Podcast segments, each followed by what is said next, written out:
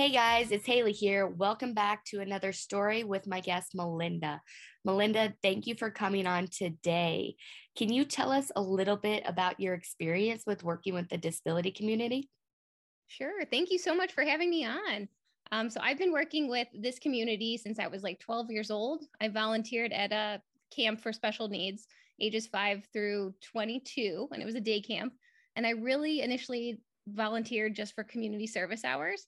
And then the first day, I remember coming home and just like gloating to my mom about how amazing it was. And I don't understand why I was so scared. And these kids just want to have fun and they're non judgmental and they enjoy life. And I really just looked at that and saw a whole new world really because you know middle school you're trying to fit in with your like abercrombie shirt and your glitter eyeshadow and all that other stuff that i felt like to them meant nothing and um so i was super intrigued and then from then on out I kept volunteering and trying to find little camps and things to do when I was in high school. And then when I started college, I really dove into more. There was overnight camp you could do and things like that. And that's when I went into special education and I got my first job at a middle school. So I did resource middle school, all inclusion. And then I got into the resource room. So I had some to myself. And then I went into K through three inclusion uh, it was an autism unit, but it was supposed to be self contained, but we were more inclusive. And then now I'm at a more self contained four through five. So I've jumped around quite a bit. I feel like yeah. I kind of get bored fast. I like to keep like embracing different things and jumping around. Yes, yes, yes. Yeah, I can uh, relate with that too because um, my parents actually work in the special ed department. And so I kind of grew up around it. And then I just found, like you said, like they're not judgmental at all. They like live life to the fullest, no matter what you're wearing or saying. Like they were just the best. And so I think like that also intrigued me to like keep going in this field. So yeah. like that's awesome that you like definitely started at a young age and keep doing it. I know you got like lots of stories to tell, but let's hear one. Okay. So I do have to say, I I, as a whole, like I know we briefly before we started recording talked about inclusion and how mm-hmm. difficult it could be on some yeah. accounts, especially when it comes to just the adults. The kids are the best part. It's really implementing the whole inclusion process. And I feel like there's a big like myth or like just saying out there that they feel like inclusion is just a seat in the classroom. I think a lot of people just think just because your kid or a kid is in a classroom and doing some uh, like okay, you know, they're fine. Like, oh, they're included, we're good to go. When yeah. really there's like this huge other piece that no one really talks about is just the communication component and the cooperation and the collaboration component. So a couple years everyone back, on board. Yes, yes. The, the, team is huge. And you know, just from IEPs, yeah. the team is huge. Huge. And really a lot of it is just treating people like humans, like, you know, a, a more common sense what? approach. You have to treat them like humans. it's crazy. It's crazy. Like, don't judge the label, you know, see the able. So different, not less. Like all those great quotes that really need to hold true when it comes to inclusion. So a couple years ago, we started, I worked with this is when I was doing K through three. So I had five gen ed teachers I was working with. So like two of my third graders had different teachers and it was crazy. But I felt like we really kept a good communication going and we really worked together. And we made up a plan where I would go into the classroom and teach a whole group like SEL lesson. So hmm. not target any of my kids out. This would be to everybody. Because yeah. for a while I was pulling my kids out and doing one-on-one, like we're gonna do big problem, little problem, or you know, what is empathy or what it like all these things that like everybody needs to hear, right? Even adults. So yeah. the, and the, the kids don't like being pulled out either. Oh, right. I don't think anyone ever like thinks no. about that too. Mm-hmm. Yeah. Yeah. Especially like middle school small group testing when they had to get up and like come to my classroom. That was torture. Yeah. I just kind of became a part of their classroom. And it was really neat because this was when I was supposed to be a really self contained autism unit. And we kind of opened the doors and trialed some things. And every week it was a different lesson. And so all the kids were getting it, not just a couple or a select yeah. few. Yeah. And we really saw the community and the inclusion in the classroom really burst, you know, just because of that. And so I had um, seven kids in my unit graduate in four years. So they just graduated out of my unit and are a part of that district's, you know, special ed unit. They weren't as intensive. You know, we really, the yeah. least restrictive environment, right? But yeah. I do have to give credit to the kids too for not feeling like anxious or embarrassed or getting pulled out all the time. And they yeah. were learning language just along with everybody else. Yeah. And the kids get to see you as like another adult too. Yeah. Yes. No, and you're like also working on social skills with them in the classroom as well. Like you're working on more than just academics when you're in there because you're realizing that they have to, the kids also have to interact with the kid on the IEP.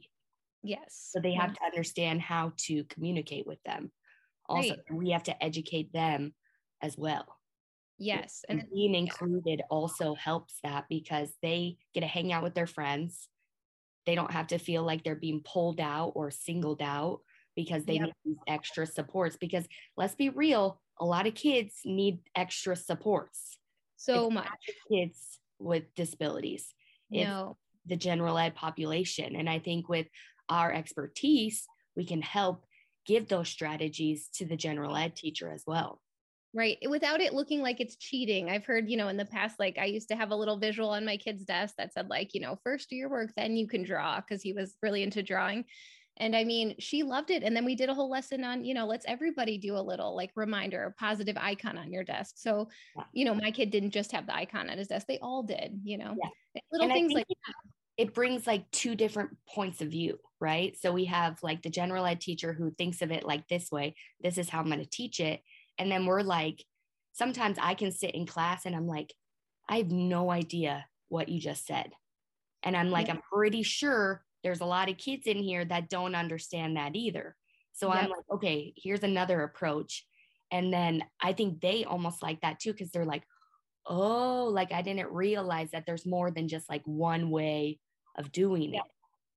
You know, yep. it's like if that team is right there, like we were talking about, the team is yep. super critical. Because like if you have like a teacher that is not on board for it and is like just like, oh, they're just here for, you know, the seat and we'll just pass them even though we didn't really teach them that's not like really working together at all right no not at all you really have to shift that whole environment and i just keep thinking if we didn't push inclusion or we didn't have that successful team like what were would those kids have graduated or would their you know behaviors and academic like would it would they regress I, I don't know but like it was just because of the luck of the stars like we were all so strong and you know, we would work after school and even before school. And, you know, as a special ed teacher, you know, you don't have any planning time. So we would just run around in the hallway or like, you know, text on the weekends. And we just really made it work. Yeah. You know, sure. a lot of teams aren't like that, you know? Yeah.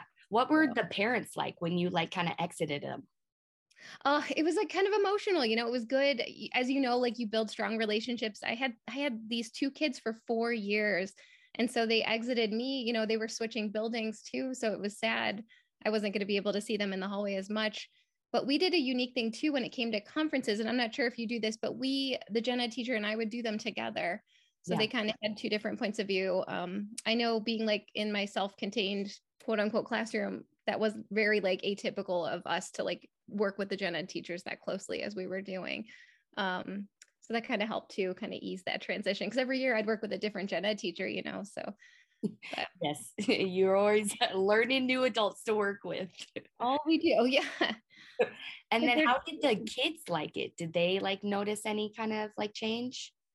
Yeah, I think a little bit. I think it was a little scary, but um, it was nice to see them use their tools. And it was nice to see the other kids that we were teaching the whole time really, you know, embrace their differences and not want to change them. You know, if one of my kids kind of has to go pace in the back room, everybody was so used to it, which was great. It wasn't like, why is he pacing in the back or why does he need to draw or why does he go take a drink every five minutes you know they just mm-hmm. became accustomed to that behavior which was awesome because again wasn't disrupting the others yeah so. do you have any like kind of goals that you want to continue doing with the disability community yeah i would love i mean i go to so many conferences about autism and disabilities and all this stuff and i don't see any gen ed teachers there and i just see i just think like the way the world is working and you know so far a lot of my kindergarten friends keep telling me like oh my goodness like these behaviors are coming up and you think of the pandemic and socially you know a lot of these kids have missed big chunks and i just wish that i mean i always want to break down the education system and rearrange it and change it as you know but